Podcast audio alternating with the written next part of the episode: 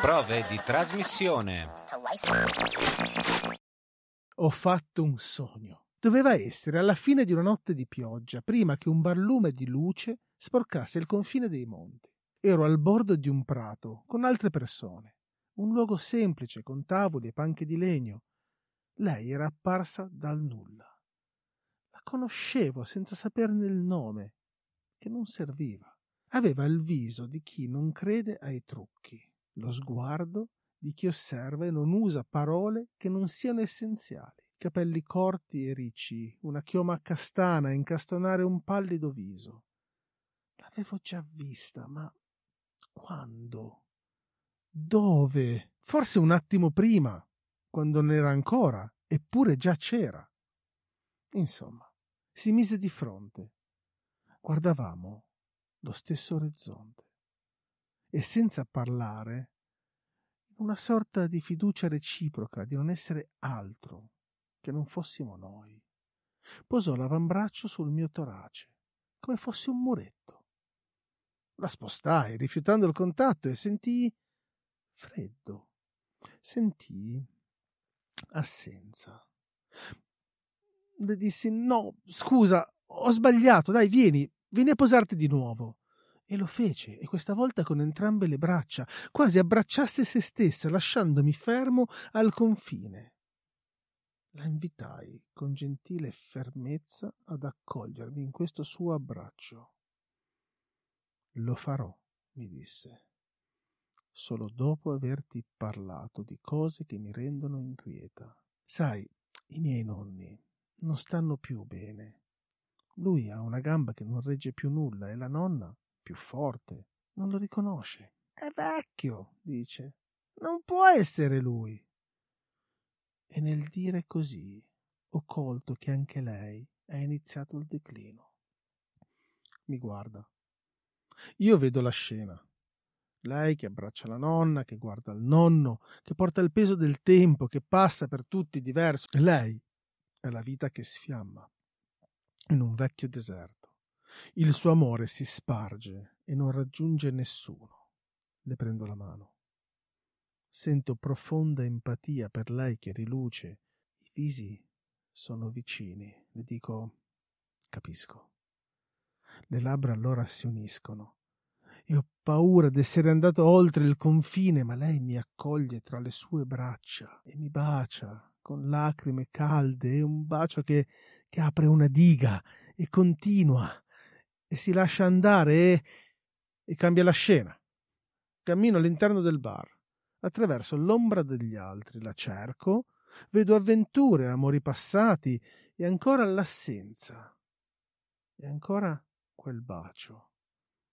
No, no, no, no, dubbi non ne ho. È lei che non troverò due volte. È lei che ho amato all'istante, quell'istante è per sempre. E allora esco. Non so dire se sia alba o tramonto, perché è polvere il mondo. Nel dormiveglia rileggo il mio viso e poi il suo. Indossava una maglia color senape. Le spalle erano larghe, i seni piccoli, i pantaloni erano di colore verdone o forse, forse marrone. Miseria, la pioggia sui vetri la sta dissolvendo. Allora decido di scriverne. Ho fatto un sogno. Se doveste vederla, sappiate che l'amo. Ma non ditele nulla e soprattutto non ditelo a me.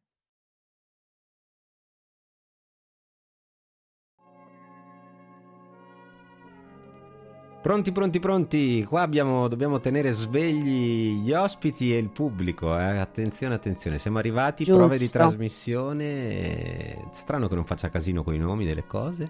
C'è sempre paura e terrore.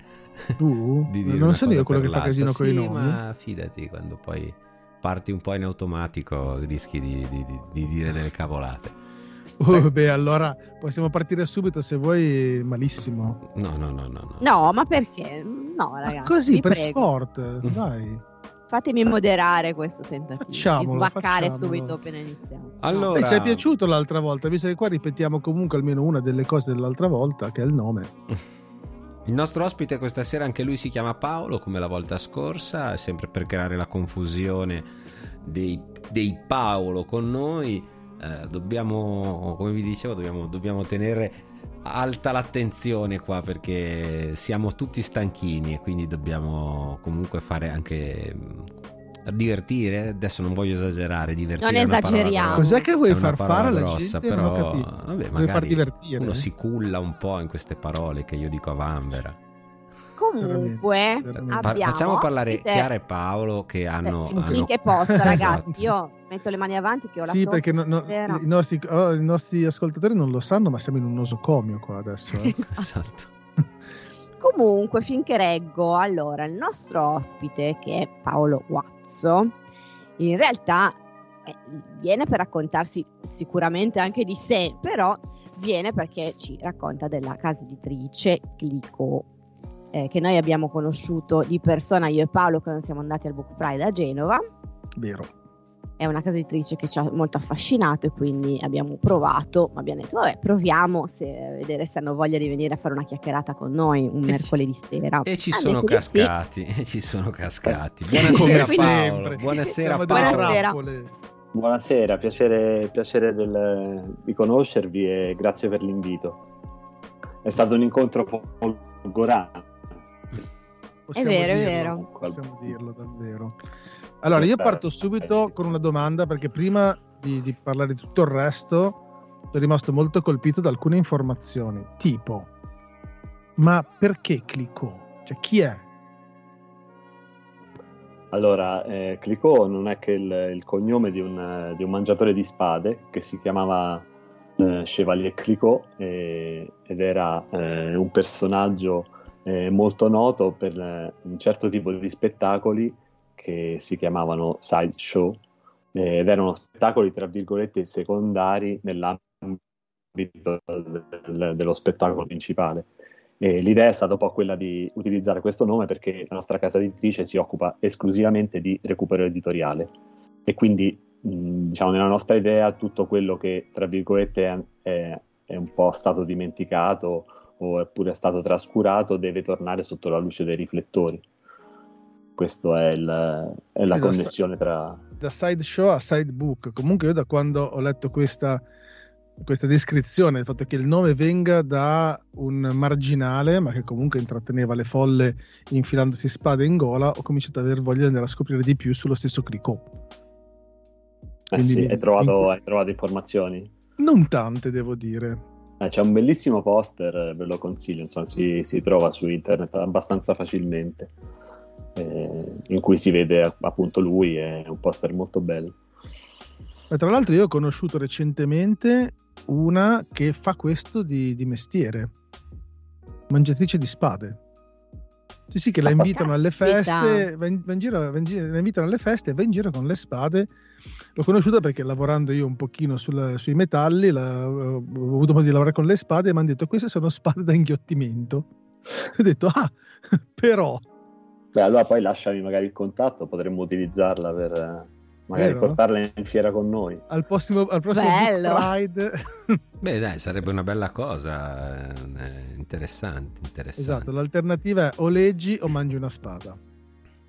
Quindi, Paolo, questo è il tuo prossimo hobby? Che cosa? Mangiare le spade o Eh, leggere? no, leggere vuoi dire. Mangiare le spade, no, no, mangiare le spade. No, potrei citarti il nostro comico naz- eh, nazionale, locale genovese Govi, che diceva che se devi fare una cura del ferro devi mangiarti delle rotaie, in questo caso mangia delle spade. Ho quindi- capito, ho capito. Ma torniamo, torniamo a, a Clicò, perché anche questa cosa di andare a cercare i, mh, i libri, le opere, gli autori che sono rimasti un po' fuori da- dai riflettori è molto intrigante, perché secondo me implica una grande ricerca, no? Eh, sì, sì, noi facciamo moltissima ricerca, eh, chiaramente siamo in primis appassionati, eh, eh, appunto, eh, appassionati di mercatini, di librerie antiquarie, quindi questo da sempre, di vecchie edizioni, e quindi questa è una cosa che eh, ci accomuna, accomuna tutti e tre insomma, tutti e tre noi che siamo della casa editrice. E, e quindi questa è, la, è la, cosa, la, cosa, principale. E poi noi facciamo sì, assolutamente molta, molta ricerca, eh, chiaramente ricerca editoriale, andando a, a recuperare eh, insomma, informazioni di vecchie eh, case editrici, ma anche case editrici importanti eh, che avendo pubblicato molto anche in passato, ecco, magari hanno portato qualcosa per strada. Certo, perché eh, ric- cioè, possiamo ricordare che i libri non hanno magari una... anche quelli hanno una durata, diciamo, no? almeno per quanto riguarda... Um, le, le, le, le, cose che rimangono un po' più nascoste, che magari hanno meno successo, non che, non sia, che siano di, meno, di minor valore. Ecco. Eh, ma a volte capita anche che ci sono, ci sono dei libri che hanno, che hanno, molto successo, ma che poi dopo un tot di anni beh, non vengono più ripubblicati semplicemente perché magari la casa editrice ha, ha, deciso di puntare su altre cose. E quindi ecco, noi abbiamo in catalogo alcuni esempi insomma, di questa di questa, di, questa situazione, insomma, e quindi può succedere anche questo. E, e invece poi magari ci sono cose che sono meno, eh, tra virgolette, sono, eh, sono state forse meno, meno interessanti per, eh, insomma, per, per, gli editori, come la narrativa per esempio popolare, e quindi ecco, eh, sono state queste sì proprio dimenticate e quindi noi cerchiamo anche di recuperare alcuni generi che sono meno così eh, hanno meno successo forse.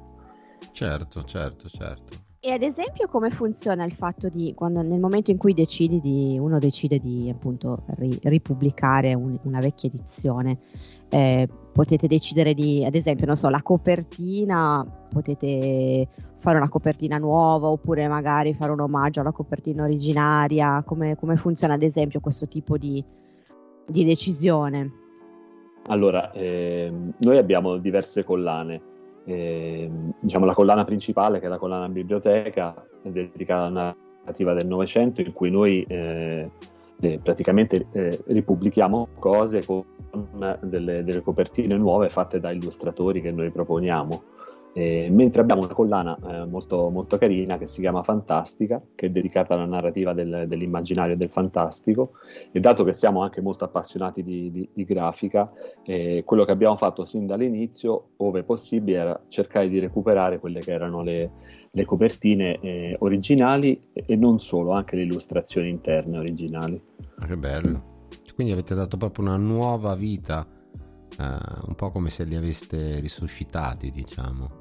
Sì, eh, posso farvi un esempio, cioè, abbiamo in questa collana un ah, anche più di uno, eh, anche più di uno direi.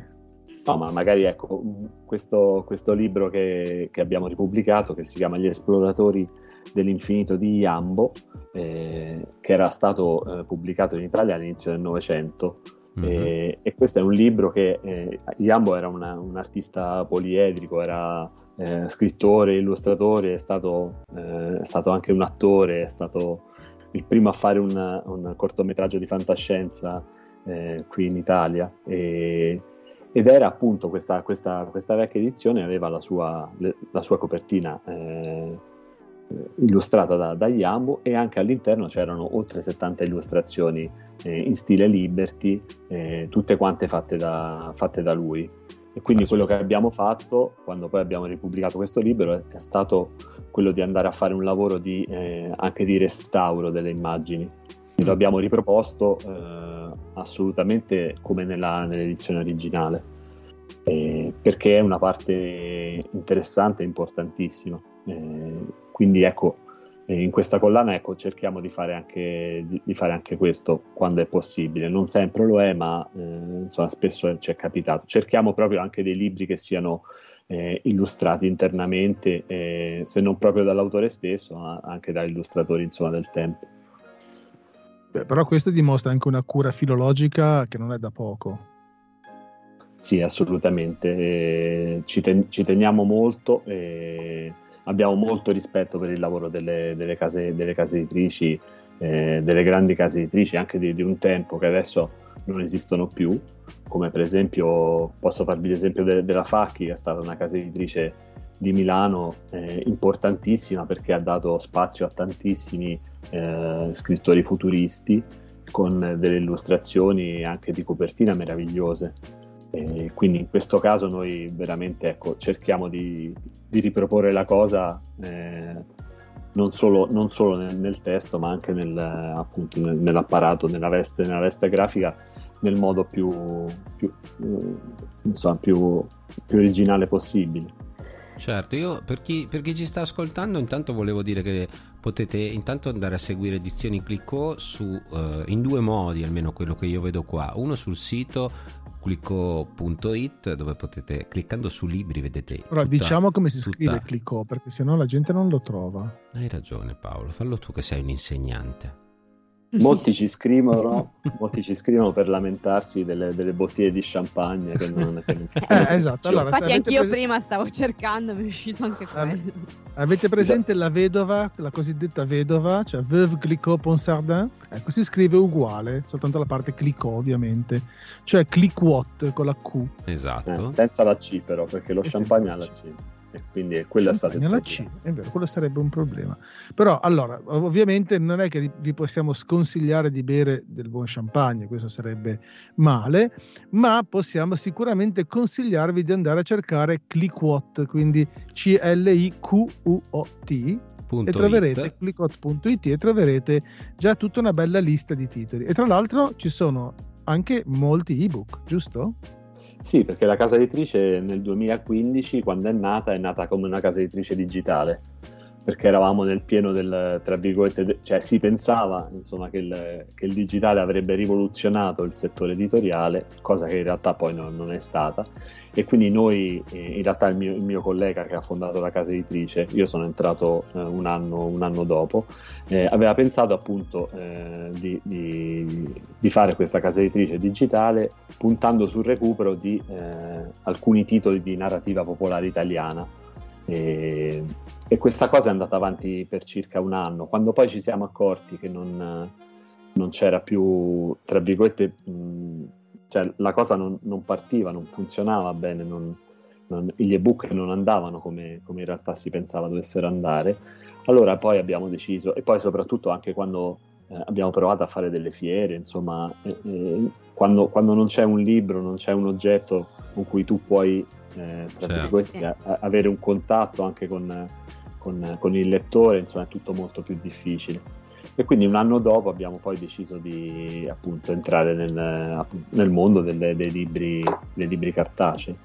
Però eh, chiaramente questa cosa ci è rimasta perché alla fine è anche un discorso anche un po' di, digi, di, di scusa, digitalizzazione delle, di alcune opere che magari sono, sono introvabili Certo. Quindi eh, abbiamo, abbiamo, una collana soltanto di book perché sono opere veramente mo- molto molto di nicchia eh, che non, ecco, avremo difficoltà a pubblicare perché poi c'è tutto un discorso legato, alla, anche alla qualità dei libri che noi cerchiamo di proporre, anche alla stampa. Stampando in offset e non in digitale noi possiamo fare delle tirature insomma, che sono, che sono soltanto tirature molto alte. Certo, e, certo. E, e, quindi, insomma, questa cosa è rimasta dell'ebook assolutamente. E per ogni titolo che noi stampiamo e pubblichiamo, chiaramente facciamo poi anche, anche l'ebook.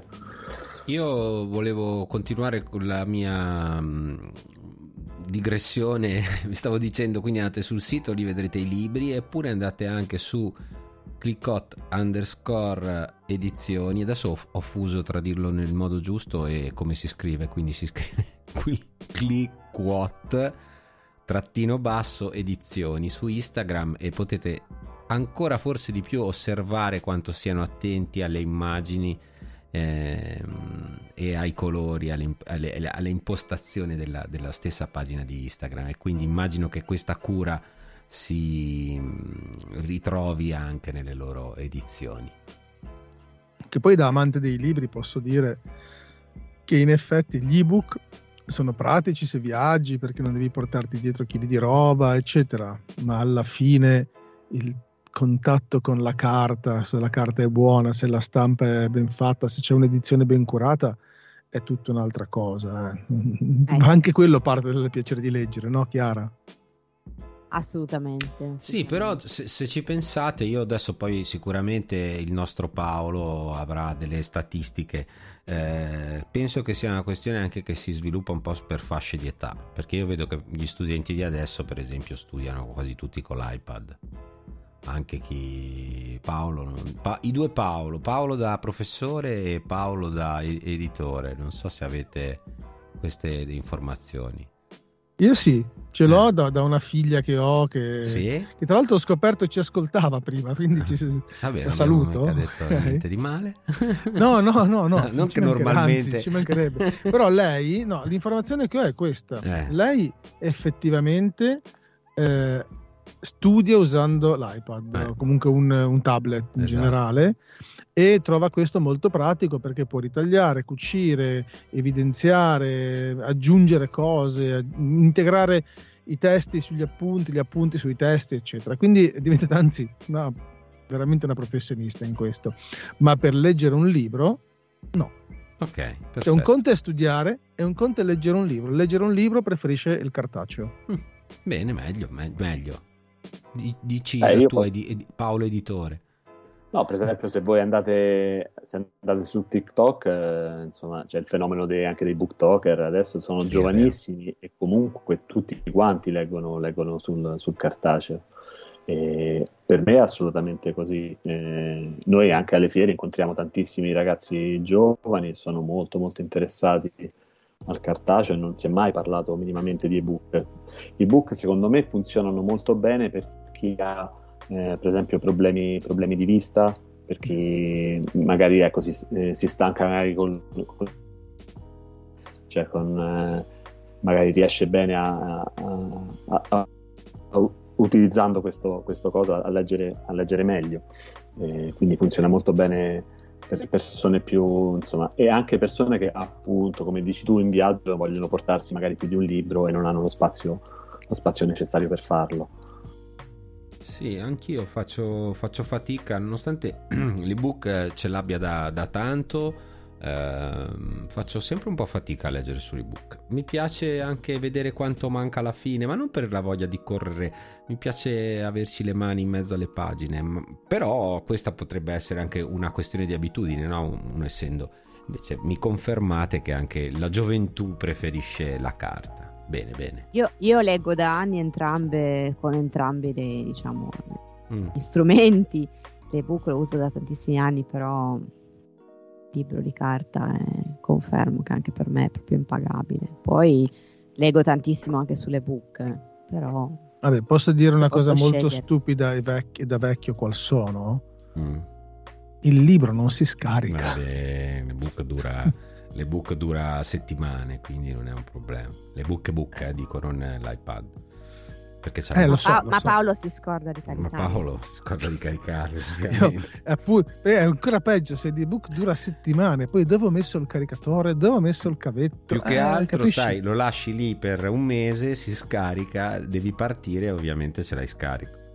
Vabbè. Comunque, torniamo a dire Cliccò che parlare di queste cose, secondo me rimane sempre un po'... Mm. Ma dopo ci farai una lettura di qualcosa che tu hai scelto nel, nelle tue collezioni?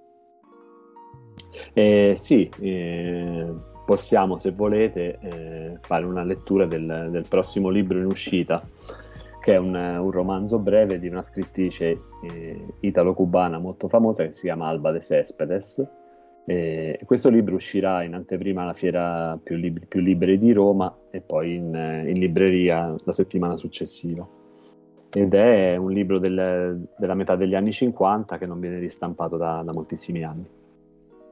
Che bello. Sono, sono curioso anche di sapere un e po'. Dove l'avete trovato?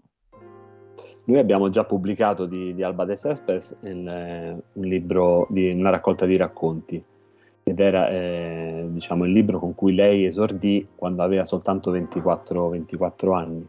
Ed era un libro eh, assolutamente introvabile, eh, ma non solo come, come, come nuova edizione, era introvabile anche l'originale. Ne esistevano soltanto due o tre copie in giro per l'Italia. E quindi anche molti appassionati di, di Alba de Cespedes non, non lo conoscevano perché non avevano avuto la possibilità mai di leggerlo e, e quindi insomma con un'operazione un po', un po complicata perché insomma, lo, abbiamo dovuto fotografare quasi di nascosto alla, alla biblioteca della Fondazione Bellonci. e, lo abbiamo poi, insomma, poi ci siamo, ci siamo messi in contatto eh, ed, anche lì ci, insomma, mh, ci, sarebbero cose da dire perché non è sempre, sempre facile poi trovare eh, insomma, il modo per risalire ai, ai, parenti, ai familiari, a chi detiene i diritti di queste, di queste opere. Eh, però insomma, dopo un po, di, un po' di ricerche abbiamo poi trovato il, l'avvocato che curava eh, appunto i diritti qui in Italia per il figlio di Alba de Cespedes, no, che adesso ha oltre, oltre 90 anni e vive, e vive in Svizzera.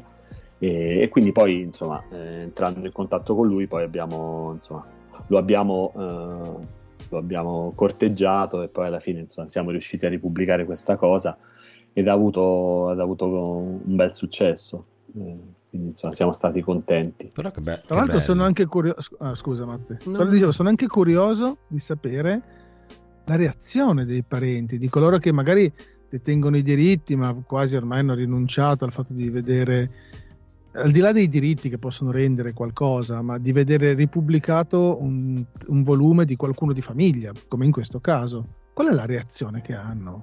Allora, nel caso per esempio di Alba de Cespedes, eh, la, la, Mondadori la sta, la sta ripubblicando nella, nella, collana degli Oscar. E quindi ecco eh, c'è già un certo movimento insomma intorno. Eh, però quando poi noi abbiamo mh, chiesto e proposto di voler ripubblicare questa cosa il, eh, il figlio è rimasto molto sorpreso perché non, non se l'aspettava. Probabilmente per appunto perché nessuno poi eh, ci ha mai più fatto caso. E invece a volte appunto le reazioni sono veramente cioè, dalla, da chi mi ha, mi ha, proposto in cambio dei, dei, dei, dei, diritti insomma la possibilità di pubblicare il, il suo romanzo erotico a chi è successo veramente eh, a chi non ha voluto assolutamente eh, che, che, che, si ripubblicasse eh, magari un'opera del, insomma, del, del familiare e quindi insomma cioè, veramente, eh, le reazioni sono veramente di ogni, di ogni tipo. Eh, però solitamente insomma eh, all'inizio poi per noi non è stato facile. Adesso a distanza di eh, sette anni insomma di lavoro eh, quindi insomma si inizia un po' anche a conoscere la casa editrice e quindi anche più, è anche più facile per noi insomma quando poi ci proponiamo. Certo certo certo immagino. Poi eh, sarete anche un po' più, um, come dire, pronti anche a, a, a, a come dire, a, muovermi ne, magari nel modo più, non voglio dire corretto, perché poi non credo che ci sia un modo sbagliato corretto, ma comunque per raggiungere meglio l'obiettivo di ripubblicare. Qua sto leggendo un messaggio di Agnese in chat perché ricordiamo che c'è la chat. Grazie mille per avermi fatto conoscere questa realtà davvero interessante. Grazie Agnese. Grazie Agnese. Sei andata a vedere, sei andata a vedere Agnese, sei andata a vedere il sito Instagram, facci sapere, facci sapere. Qual... Chiara? E eh no, niente, stavo andando, ero andata anche io a vedere anche lei in questo momento il messaggio. No, perché mi è piaciuto no, questo momento, ognuno si faceva un po' i fatti, ognuno si faceva No, ero andata anch'io nella chat di Spreaker e poi mi hai appunto anticipato leggendo il messaggio. Ero curiosa anch'io se c'era qualcuno che eh, voleva chiacchierare visto che ci possono, possono, interagire in diretta sulla chat quindi. A volte comunque non è, non è facile a volte non, non è possibile poi insomma, eh, nel momento in cui noi magari conosciamo un autore ci interessa lo leggiamo lo vogliamo ripubblicare non è detto che poi la ricerca dei diritti vada a buon fine. Spesso insomma per libri che ci avrebbe molto molto molto piaciuto eh, ripubblicare ecco non siamo riusciti poi a trovare magari il familiare, perché a volte eh, non è così semplice, soprattutto in Italia. Devo dire che all'estero funziona un po' diversamente perché molto spesso ci sono delle estate che, che detengono i diritti, quindi è molto semplice arrivare a contattarli. Mentre in Italia questa situazione è un po' differente, spesso sono proprio familiari, nipo, nipoti o, o, figli, insomma, che neanche sanno bene come, come muoversi e quindi non è sempre, non è sempre possibile farlo. Capito. E capita di qualcuno che venga a proporvi? Tipo, e... mio nonno aveva scritto questo libro, secondo me molto bello, ma che non ha fatto il successo che avrebbe meritato e te lo propongo. No, questo non, non c'è mai successo. Quello che ci succede spesso, eh, e di questo sono molto contento, è che eh, ci sono spesso addetti ai lavori che ci propongono cose, traduttori, eh, ma anche appassionati, anche appassionati e anche collezionisti. Eh, noi abbiamo fatto un libro nella collana fantastica che si chiama Gomoria, di uno scrittore eh, molto molto misterioso si Te chiama... lo posso dire che lo sto leggendo in questo momento, quindi ce l'ho, proprio, ce l'ho, proprio, sotto gli occhi, cioè non, non adesso, adesso, fisicamente, ma tutte le serie mi leggo qualche pagina da Gomoria, quindi sì. Eh, di, di, di, Carlo H. De Medici, è un personaggio misterioso ed era, eh, l'edizione era una, un'edizione cioè, di, di Facchi, di quell'editore di Milano di, di cui vi parlavo. Eh, beh, questo ce l'ha proposto un, un, grosso, un grosso, collezionista di, insomma, di opere eh, di fantascienza e non solo, il gotico, eh, che ci ha, ci ha, scritto dicendo guarda c'è questo bel libro eh, e quindi poi noi ci siamo procurati una copia e poi da lì è nato, è nato tutto, insomma, ed è stata una bella soddisfazione perché poi di lui abbiamo, stiamo recuperando tutta, tutta la sua opera e, e, e, sta avendo molto successo pur essendo appunto libri, sono libri degli anni 20 quindi insomma, non, è, non, è, poi così scontato che piacciono, piacciono molto anche ai giovani, perché ci sono queste copertine originali che sono, sono molto, molto, belle, anche le illustrazioni interne. E, e, poi il gotico in Italia non è, non è un genere molto, molto frequentato, insomma, di scrittori gotici ce ne sono, ce ne sono pochi. In realtà invece poi ci sono molti appassionati del genere. Eh sì, è vero, è vero, è vero. E, e Ma una cosa ha un, ha un di molto romantico. Domande, eh? no, è, è un caso di molto romantico tutta questa ricerca di andare a scoprire cose dimenticate, di, di comunque faticare per riportarle alla luce. Insomma, che... eh, se, secondo me è necessario perché poi alla fine i meccanismi del, del, dell'editoria al giorno d'oggi portano poi le pubblicazioni ad avere una vita brevissima. Brevissima. Cioè un libro quando, quando esce eh, nel giro di due, tre, quattro mesi deve dare tutto e poi scompare completamente. E a volte anche in passato, insomma, noi abbiamo ripubblicato eh, cose di, di, pubblicate da grandi editori come Naudi, Adelphi, eh, finalisti al premio Strega, che sono stati completamente, completamente dimenticati. Eh, le ragioni sono, sono diverse, mm, non sempre, a volte sono scelte editoriali, a volte semplicemente magari la sfortuna di un titolo eh, di, di, una scrittrice, per esempio, che è andata, che un titolo che è andato, non è andato bene come gli altri, e quindi poi da lì c'è stata un po' una sorta di, così, di, di oblio no? per, eh, appunto per, per, lo scrittore o per la, per la scrittrice. Quindi, poi magari ci combatt- sta anche... Scusa. No, no, niente, combattiamo un po' questa, questa mentalità appunto, del, appunto in cui tutto deve essere deve essere portato alla luce, deve, deve funzionare velocemente, eh, deve dare tutto. Noi facciamo un'operazione opposta, pubblichiamo poche cose eh, soltanto quando, quando, ci crediamo, quando pensiamo che, che possano essere mh, mm, moderne ancora. Cioè, la casa editrice, eh, se posso dire, eh, nasce con, con, l'intento di ripubblicare cose che siano il nostro motto è il tempo presente nei libri de, del passato quindi cioè, eh, ci interessa molto, per esempio, che nella nostra collana biblioteca che ci sia una lingua che sia attuale ancora adesso, nonostante siano passati degli anni. Quindi la modernità della lingua è la, è la prima cosa che ci fa pensare che un libro eh, può essere interessante per noi e deve essere ripubblicato. Eh, e poi anche le tematiche, no? libri magari del, degli anni 70 che sono attualissimi ancora, ancora adesso. Tra l'altro state facendo anche un'opera che sarà molto utile a tutti gli studenti e studiosi della letteratura, perché riuscire a non perdere alcuni testi vuol dire mantenerne vivo l'interesse, vuol dire che se io fossi uno studente di letteratura, per esempio, posso dire, parlavamo prima di Carlo H. De Medici, magari non si sa chi è, ma a questo punto posso recuperarlo, andare a cercare, vedere le sue opere, leggerle, oppure Topor, perché l'altro che hai citato prima, che, che, che io anche ho, sto leggendo e insomma non è male, non è male. Questo è quasi una missione che avete come, come casa editrice, che va un po' al di là della semplice missione di una casa editrice. Sì, quello era un po' il, l'intento iniziale, era quello, tra virgolette, di, di, digitalizzare un patrimonio che altrimenti ecco, sarebbe andato dimenticato, no? Quindi tutta questa narrativa popolare italiana.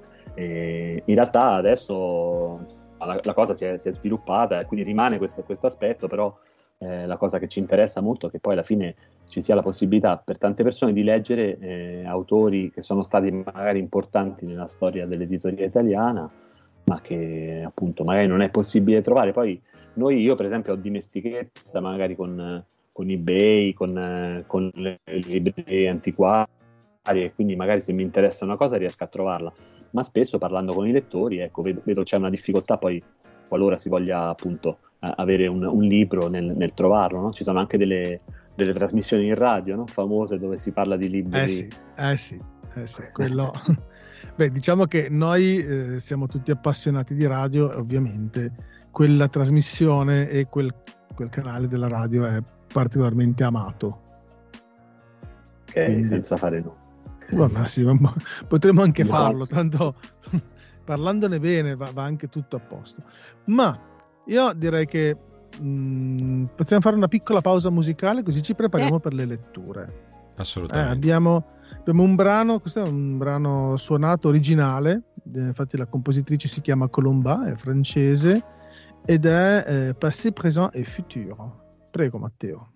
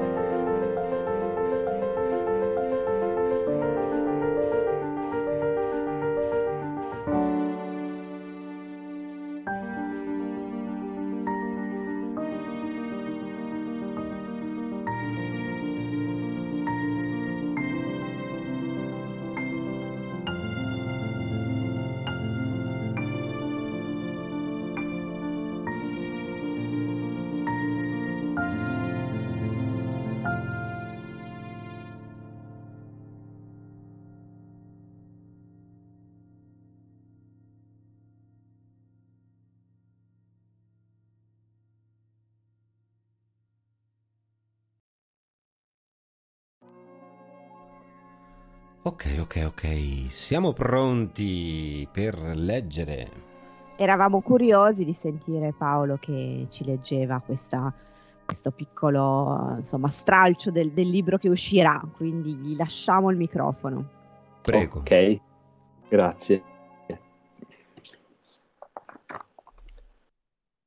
Riconobbi con intimo sarcasmo che la mia vita, come quella di Pietro, di Adriana, di altri amici, anziché dignitosa, era mancata.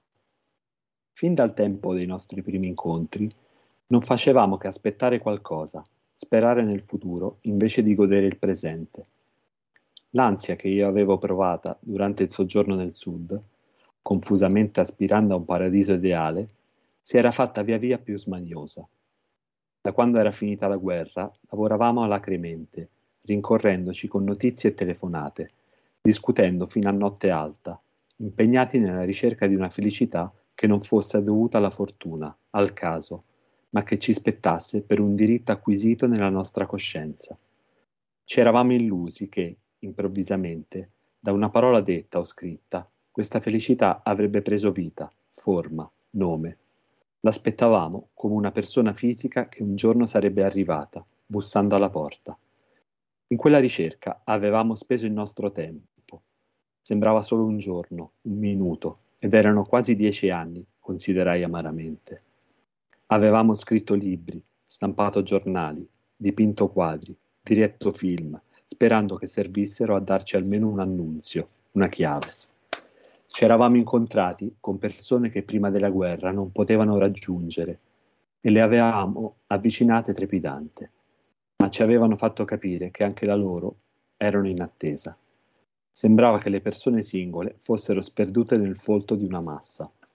Allora, rinnovando le nostre illusioni, avevamo letto e tradotto libri venuti da paesi che ostentavano di possedere il segreto della felicità e lo divulgavano in trattati, lo vendevano in pillole.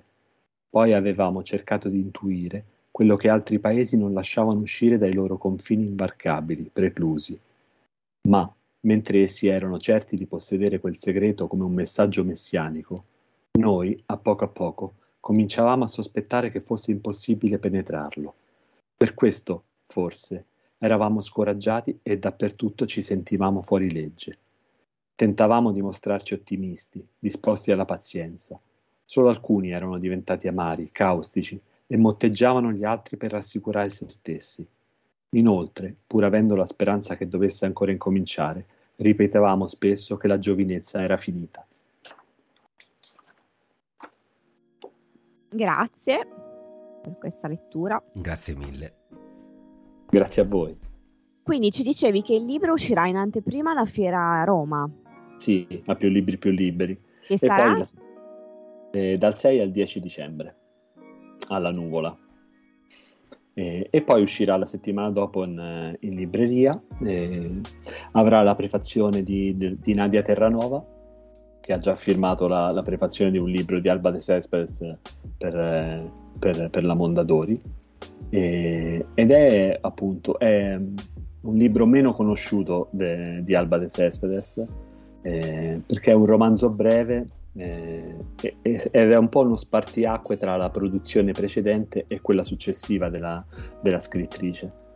Eh, secondo me è molto interessante anche per capire per capire insomma, le, le, tematiche ed è in, in qualche modo anche auto, autobiografico perché insomma Alba de Cespedes è, è, stata una protagonista anche della, de, della storia politica italiana eh, ai tempi insomma, di, di, Radio Bari insomma è stata una, un personaggio molto, molto importante Vabbè, quindi direi che siamo tutti in attesa di poterlo poi leggere e scoprire, no? Sì. Assolutamente sì. Io sono sempre più incuriosito da questa, da questa... anche dalla ricerca, mi affascina, ma penso, lasciando perdere poi tutte le cose burocratiche che ci sono dietro, che immagino siano lunghissime e anche tediose, però il fatto di, di andare alla ricerca, la riscoperta di un autore che magari era stato magari non dimenticato, ma un po' appassito, un po' sbiadito no? nella memoria delle persone. Eh, è, una, è, una, seconda vita in un certo senso. E come dici tu, la ricerca, cioè riportare questo in vita, riportarlo alla, alla, poterlo far riconoscere a, di nuovo a chi magari non lo conosce è molto bello. Eh, per esempio in Italia quello che stiamo provando, provando a fare in questi ultimi anni è quello di cercare di riportare alla luce alcune scrittrici dimenticate mm. perché insomma in maniera particolare per, per, le scrittrici in Italia insomma la vita non è sempre stata, stata semplice. E, e, devo, e, devo, dire che spesso come per esempio posso farvi l'esempio di una, di una scrittrice abruzzese che si, chiama, che si chiamava Laudomia Bonanni eh, è stato bello anche vedere come poi la eh, tra virgolette, la, la comunità del territorio eh, si ripre- riprendesse possesso della, della, della storia e della, e della, vita di, di questa scrittrice, che, che li, ra- li, rappresentava molto, però poi in realtà eh, era anche un po', appunto, essendo stata dimenticata, poi insomma molti non, non la conoscevano, magari conoscevano il nome ma non l'avevano mai letta. E, e, insomma, Laura Bonanni è stata una, una scrittrice pubblicata da, da, da, da Bompiani e, ed è stata anche finalista al premio Strega, quindi spesso ecco, è interessante anche vedere, e per noi è motivo di soddisfazione vedere come poi eh, le comunità che stanno dietro, magari appunto, a, posso farvi l'esempio di, di Stelio Mattioni, che è uno scrittore eh, triestino pubblicato, pubblicato, da Delfi, e a Trieste è considerato come uno, un grandissimo scrittore, però poi, eh, a parte alcune opere pubblicate da Delfi, le prime cose non si trovavano più. Quindi insomma è stato, è stato molto bello vedere come poi questi libri venissero raccolti da, dalla comunità. Bello. Ma vi è mai capitato di dover di raggiungere qualcuno eh, qualche parente che non sapeva neanche che il suo parente, cioè che era veramente che era lui quello che aveva i diritti, ma non sapeva di, di, diciamo di, insomma come se il parente non avesse scritto queste cose. È possibile non, è, non so neanche se sia possibile legalmente che uno non sappia di avere dei diritti di qualcosa. No, no, questo non ci è mai capitato. Quello che ci capita spesso è vedere come poi ecco, i parenti non sappiano eh, veramente, cioè, hanno, magari sanno che sono, detengono i diritti, ma poi non sanno come, completamente come muoversi. Come funziona. Come funziona, sì, sì. E, e quindi la, la difficoltà, eh, poi, cioè, le difficoltà più grandi sono spesso, appunto, in questi casi poi entrare in contatto con loro. Quando sì, magari una... anche a livello un po' di fiducia, no? Che non che uno debba pensare che, che, chissà cosa vogliate, però nel senso, giustamente dice, arriva una, un estraneo, tra virgolette, magari se non vi, non, nemmeno, magari non vi conoscono anche come casa editrice, uno deve un po' cercare di trovare il modo per approcciarsi nel modo migliore, suppongo. No, e, pe- e, poi essendo noi una, una, casa editrice piccola, quindi a gestione tra virgolette familiare, quando poi ecco, entriamo in contatto spesso capita e ci è capitato insomma di entrare poi in una certa confidenza e di diventare anche amici. Questo è successo per esempio con, con la figlia di Brianna Carafa, che è un'altra scrittrice che abbiamo, che abbiamo scoperto e di lei veramente si ignorava tutto, c'era neanche, c'erano due righe su, su, Wikipedia e quindi anche molte scrittrici di adesso che sono, magari sono interessate in tempo non la conoscevano, pur essendo lei stata pubblicata nelle sue nelle due uniche opere eh, da, da Einaudi, e pur essendo lei stata anche lei finalista al premio Strega nel 1975. E con, la, con la figlia di, di Gianna Creafa si è, si è, creato veramente un rapporto di, di fiducia e di, di, amicizia. Abbiamo adesso recentemente fatto una presentazione sulla, sulla, sulla terrazza della sua casa, che è una casa che, che dà su Piazza del Popolo, bellissima, eh, dove, viveva anche la, dove viveva anche la madre e abbiamo fatto questa, questa presentazione con Ilaria Gaspari che ha, ha curato le, le, prefazioni di, tutte, eh, di, tutti i libri che abbiamo, che abbiamo, ripubblicato. Quindi insomma anche da questo punto di vista ci sono, ci sono molte soddisfazioni. Io immagino, immagino. Anche perché appunto noi magari ci immaginiamo libri mh, mm, non più pubblicati da, da da molti anni, invece stiamo parlando di libri non più pubblicati dal setta- hai detto finale del 75 del primo Strega, giusto? Sì. Quindi non sì, sono sì. neanche poi così, così tanti, tanti, anni. Chiara, c'è un messaggio, non so se l'hai visto, visto che prima... Sì, ho visto, ho visto ah. che fanno i complimenti al lettore e anche ovvio, ovviamente al brano che hai letto, quindi eh, riportiamo anche i complimenti dei nostri ascoltatori. Grazie. Eh, una cosa che posso dire velocemente è che poi, eh, per esempio, per una, una, collana, noi abbiamo quattro collane diverse, abbiamo una collana dedicata appunto ai libri per, per bambini e in questa collana stiamo cercando di, di, invece di, di, portare in Italia alcune, alcune, opere che non sono mai state pubblicate in Italia. Con un libro, per esempio, che si chiama Che paura nonno, eh, di, una, di un illustratore Abbiamo un problema di lì. Il finale premio Andersen. Un... Sì, ogni, tanto, ogni, tanto, ti scompare la voce, ma non ti preoccupare, sì. con uno scrittore e poi si è detto premio Andersen. Ah, ok, scusa. Eh, no, che è stato appunto era un libro che non era mai stato pubblicato eh, in Italia della fine degli anni 70 eh, e che abbiamo pubblicato per la prima volta in Italia noi, con cui siamo arrivati in finale al premio Andersen. Cioè, arrivare in finale al premio Andersen, che insomma è il premio più importante per, per, per le insomma, per, per, l'infanzia è stata una bella soddisfazione con un libro che alla fine è un recupero, però non era mai stato pubblicato in Italia. E quindi ecco, magari in questo per esempio portiamo anche, cerchiamo anche di portare alcune opere che sono inedite in Italia, pur essendo del passato. Più che una seconda vita, quindi in questo caso. In questo caso sì. Bello. Sì. Infatti stavo anche guardando sul vostro Instagram che c'è il, il, il manuale delle stegre. Stasera, non riesco neanche a parlare stasera, delle streghe, scusate. Perché sei rimasto stregato? No, perché ho visto, no, perché guardavo che c'è anche la... la mm, ehm, che, che, è stato raccontato su Radio Rai Kids un concorrente Paolo sì. si è preoccupato che potrebbero avere più ascoltatori Pe- però sono piccolini eh? dai dai dai no ma contato io su Rai Radio Kids quindi non c'è concorrenza puoi stare tranquillo. Vabbè, era interessante anche questa cosa qua che avete anche appunto la possibilità di parlare direttamente e di divulgare questa cosa anche per i più piccoli. Sì, poi questo è, abbiamo la fortuna in questo caso, veramente fortuna più unica che rara, di poter parlare anche con l'autore che è ancora vivo, perché questo è un libro eh, che abbiamo pubblicato, eh, che è stato pubblicato in Inghilterra nell'84, in Italia nell'85 da Rizzoli e poi è scomparso completamente. Eh, però lui è insomma, fortunatamente ancora vivo, quindi noi che solitamente dobbiamo fare sedute spiritiche, cose del genere, in questo caso abbiamo potuto parlare con, con l'autore, è stato emozionante perché non ci capita spesso. E eh beh, immagino, immagino. E... e... è un autore estero, vedo dal nome che adesso... Mm, sì, Malcolm Bird, giusto? Sì, è inglese. Mm. Sarà stato anche contento di essere chiamato per questa cosa in Italia, immagino.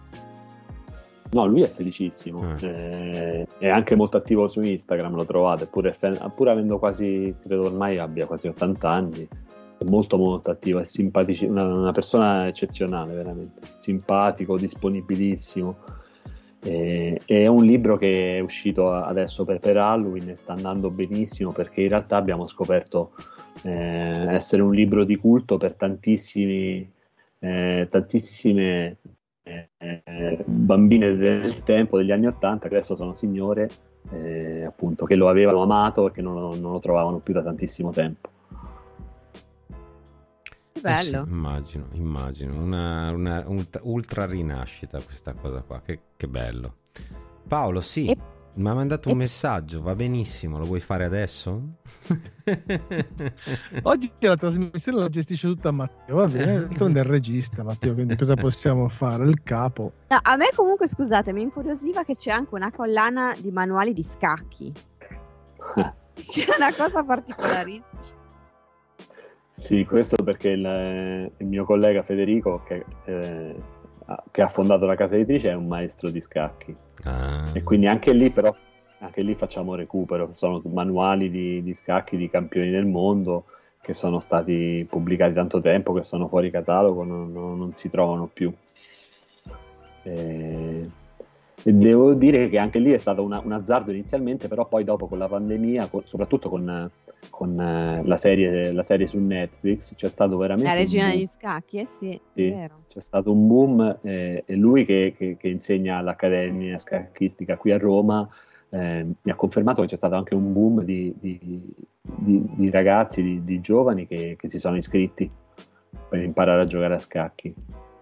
Quindi è stata una cosa azzardata all'inizio, però in realtà anche lì è una piccola nicchia, eh, però ci sono molti appassionati in Italia. Cioè, proprio oggi, mentre, mentre andavo al lavoro in moto, ho sentito un ragazzo che seduto in scooter con, su, con la sua ragazza dietro diceva sto organizzando il torneo di scacchi per Natale. Ho trovato una cosa st- strana però. Effettivamente era carino sentire uno che stava organizzando una cosa del genere per Natale. Mm, va bene ok si è molto sviluppato anche perché si gioca, si gioca online, eh, si gioca molto online, quindi è anche facile eh, per, anche per i ragazzi insomma, giocare, allenarsi. E quindi c'è stato veramente negli ultimi anni un grande, un grande sviluppo del, del, movimento. Sì, avevo letto qualcosa dopo che era uscito, che era uscito il libro, eh, il libro, scusate, il film, e, anzi la serie, ha avuto, aveva avuto un grande successo, aveva trascinato proprio eh, molti a andare a riscoprire questo gioco che poi tra l'altro in alcuni paesi è, è, molto sviluppato. In Italia se mi stai dicendo tu che anche in Italia c'è magari una piccola nicchia ma comunque in, in parecchi lo giocano. Non, non credevo no, non, c'è la, non, c'è la, tradizione che c'è in altri paesi però sì adesso eh, soprattutto ripeto con la pandemia perché poi il fatto di stare chiusi dentro certo. casa questo ha aiutato moltissimo ha aiutato moltissimo eh a sviluppare il movimento. Vabbè, quindi letteratura, abbiamo scacchi, abbiamo attività e poi di fatto, insomma, leggere è comunque una delle occupazioni più eh, allenanti per il cervello, no? Cioè, ti permette di viaggiare e ti permette allo stesso tempo di stare fermo e ti permette di arricchire la tua creatività, la tua fantasia, la tua visione. Quindi direi che tra l'altro questo lavoro che fate, oltre a essere un, una seconda chance per, eh, per, chi ha scritto è anche una sorta di viaggio nel tempo. Un, voi fate un, un, lavoro da macchina del tempo, che portate in contemporanea quello che poteva esserlo ma non lo è. Eh, qualcuno ci, ci, ha, ci, ha, definito archeologi dell'editoria, quindi insomma è una definizione che, che, mi piace abbastanza. Eh, eh sì. Perché comunque effettivamente un po', un po', è questo, insomma, alla fine anche noi andiamo un po' a scavare, eh, mm. eh, ma spesso ci sono veramente dei, dei, dei, gioielli nascosti, ecco, non solo... Io per certi aspetti ovviamente copre soltanto una parte di quello che voi fate, però lo trovo ancora un po' più profondo, nel senso che andate a riportare... Ehm, di generazione in generazione, come se in mezzo eh, o comunque molto vicino ci fosse, ci fosse, un vuoto che voi andate, andate a colmare, che sennò sarebbe rimasto solo nella memoria di quella particolare generazione o comunque periodo di, di, di vita di alcune persone. No? È ancora più, più, bello perché è come se fosse un ponte verso, verso le verso le nuove generazioni o comunque verso i presenti, ecco, forse è proprio questa la parola più giusta. E noi, diciamo, alla fine, se, se, pensiamo che questi siano, tra virgolette, quello che noi pensiamo siano dei classici dimenticati, se voi pensate un classico, che cos'è? È un, un libro che parla a diverse generazioni. Esatto. Quindi è un po' questo, sì, il ponte. Beh, direi che... Mh, mm, eh, io sarei molto curioso di andare a vedere altri, altri, titoli, per cui mm, rinnoviamo questo invito ad andare a cercare su Instagram, ad andare a cercare sul sito del, della casa editrice le collane, perché comunque avete tante collane, giusto? Sono quattro. Avete quattro collane, avete un, un certo eh. numero di titoli. Abbiamo un catalogo, ancora, cioè alla fine sono circa una quarantina di, di titoli, perché noi pubblichiamo comunque poco, pubblichiamo 6-7 titoli l'anno, quindi facciamo le cose con calma. E, e quindi ecco, alcune collane stanno crescendo insomma, piano piano, lentamente. E... Ma, ma, questo vuol dire che anche un lettore pigro può mm. rimanere al passo. Esatto. Beh, intanto no? deve recuperare 40 libri. Vabbè, con calma. Eh? No, perché è una cosa tremenda. Quando tu vai, no, scopri magari un autore, cominci a leggere un libro e dici, ah, vorrei leggere altre cose di questo autore. Quindi apri il catalogo e scopri che ah, 80 libri e non ce la farai mai. Cioè, lo sai già che non ce la farai mai a leggerli tutti. No, ma in generale. Eh, io eh, il weekend scorso parlavo con una, con una, libraia che mi diceva che lei ha difficoltà a stare dietro ai, ai cataloghi delle, delle, case editrici. Perché comunque anche se case editrici indipendenti, piccole, pubblicano 10, 12, 15 titoli l'anno, anche per loro, anche per i librai diventa difficile, non, non riescono a, leggere, a leggerli tutti. Quindi secondo me, tra virgolette, come diceva Manuzio, festina lente, mm-hmm. comunque era il suo motto, affrettarsi lentamente. Esatto, mm. esatto, esatto. Festina lente è sempre stato una, un, bel, un bellissimo motto da tenere sempre presente. Ragazzi, lo devo dire io questa sera? Eh sì, di, eh sì. di solito è Matteo che dice: È arrivato il momento di salutarci perché quest'ora è passata velocissima come ci succede sempre. Cioè abbiamo ogni tanto degli ospiti che sono preoccupati perché dicono ma io magari non ho abbastanza cose da dire, un'ora è tantissimo e poi normalmente ci dicono che poi la, la, puntata è passata velocemente, anzi insomma che non si sono accorti del, del tempo. No? Eh beh, ora ce lo facciamo dire anche da lui. O, eh. o, o, o, di solito non, non smettono di parlare, ecco. Però sì, non so se... passa velocemente è merito della compagnia, però. Esatto, esatto. E quindi purtroppo siamo, siamo, arrivati alla fine anche di questa puntata qua, vero ragazzi? Eh sì. Eh sì, eh sì, però tutti dobbiamo andare adesso a leggerci un buon libro, eh. Assolutamente. Vogliamo allora. un po' ricordare i contatti ecco, sia delle, della, nostra, della casa editrice ospite sia i nostri a questo punto, prima di chiudere. Allora, Matteo lascio quello della casa editrice. allora, è eh, che comunque lo sapevo anche io, eh. sappi sì, che certo. lo sapevo anche io. È molto semplice, voi andate su Instagram e cercate clickwhat, ve lo dico come si scrive, trattino basso edizioni e lì li trovate. Addirittura se siete pigri come Paolo, se andate sulla, appunto sull'account Instagram, anche lì nel, nel profilo c'è anche il sito clickwhat.it e trovate tutto perché lì trovate i libri, trovate il catalogo, i vari cataloghi, le varie copertine, trovate le foto che pubblicano su Instagram che comunque sono, come vi ho detto prima, molto, molto belle, molto curate. E quindi Paolo, io ho già fatto tutto, non sono un procrastinatore No, no, che non ho ancora messo i fogliettini fuori, eh, infatti, dai, immaginavo. prendi tempo, prendi tempo, perché sennò come faccio io a, a, copiare le cose che devo dire adesso? Vedi, lo fai apposta. Oggi sei dispettoso. Vabbè, ok, dai, ci provo. Vai. Dunque, dunque, dunque, dunque, se invece volete seguire anche noi su Instagram, potete tranquillamente andare su fiveclub.genova. Se invece volete scriverci un'email per fare i complimenti a Matteo per come dirige tutta questa trasmissione, gli insulti a me per come parlo e i complimenti a Chiara che per come legge, anche se stasera per motivi di tosse non ha potuto leggere, potete scrivere a 5clubgenova.gmail.com. Se invece volete contribuire con dei testi, mandandoli, condividendoli, prolungando anche i testi scritti da altri, potete andare sul gruppo Facebook 5 Club. E infine, giusto perché non ci piace essere noiosi con i nomi, ci piace dare tante informazioni diverse, se volete continuare a seguire le nostre attività e vedere le attività che faremo in futuro, c'è anche la pagina Facebook che è 5 righe.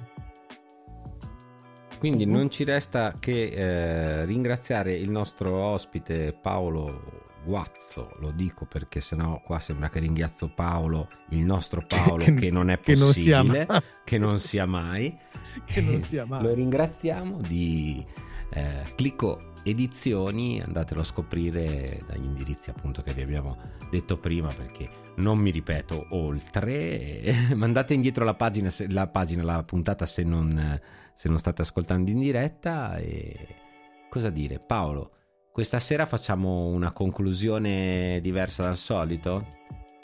Lasciamo il nostro ospite eventualmente se vuol dire qualcosa. Assolutamente. Chiudere.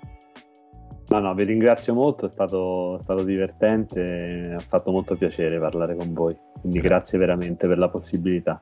Grazie a te, grazie a te. Noi ringraziamo tutti coloro che, che ci stanno ascoltando, che ci hanno ascoltato, che ci ascolteranno e facciamo questa chiusura con un pezzo. Questa volta non è registrato come accade spesso, ma è letto direttamente. Quindi se mi pianto, Matteo, ti prego, fai dei rumori strani. Non c'è non l'autotune so, per, il let- per il letto. Ecco, lo sapevo io, sapevo, ma, ma è una gioia proprio. Eh, eh. Ragazzi, Va bene, va bene. ci sarà Comunque, in un futuro, ma per ora non c'è.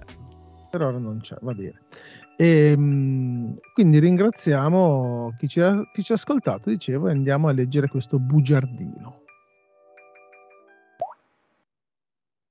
C'è un foglio ben piegato che per caso ho trovato in un cassetto a casa, quella dove sono nato. Tornato senza pensare più tanto al mio passato. Ecco il bugiardino che sto leggendo. Per vivere dovrei bere meno caffè, dovrei fare più sport, dovrei tagliare i grassi e l'alcol, dovrei fare tante cose per poter continuare. E da quando l'ho trovato, questo foglio spiegazzato, non fa che ordinare, suggerire, consigliare, e fai questo, e fai quello, e prendi tempo, e dormi. Dormi? Dici davvero? Dormi? Ma allora tutte quelle mattine nel cuore del sonno, svegliato per andare a scuola, all'università, al lavoro, a correre, che di mattino è meglio, no? E tutte quelle notti passate a cercare il posto giusto, gli amici giusti, la persona giusta, per ricordarsi che ne vale la pena e fare le ore piccole, perché la notte è giovane, anzi, la notte è piccola per noi e tirare l'alba perché tutti sono capaci di fare una foto al tramonto, ma l'alba, eh no, quella no. Tutto inutile? Dormire. Ma che istruzioni sono? Istruzioni per manipolare, questo sono, per farti sentire che ti manca il fiato e se vecchio, e la vita ti sfugge comunque. Le controindicazioni sono scritte piccole, tanto lo sappiamo che i vecchi non sanno leggere le scritte piccole e poi le conosciamo, no? La posologia, la criticità, c'è proprio tutto e invece non c'è nulla. Alla fine cercavo delle vecchie lettere e ho trovato questo bugiardino che non dà istruzioni su come curare un cuore. Di quelle mi sa che non se ne trovino in giro. Quindi è solo inutile omeopatia diluita all'infinito. E comunque, dormire. Ma sei serio?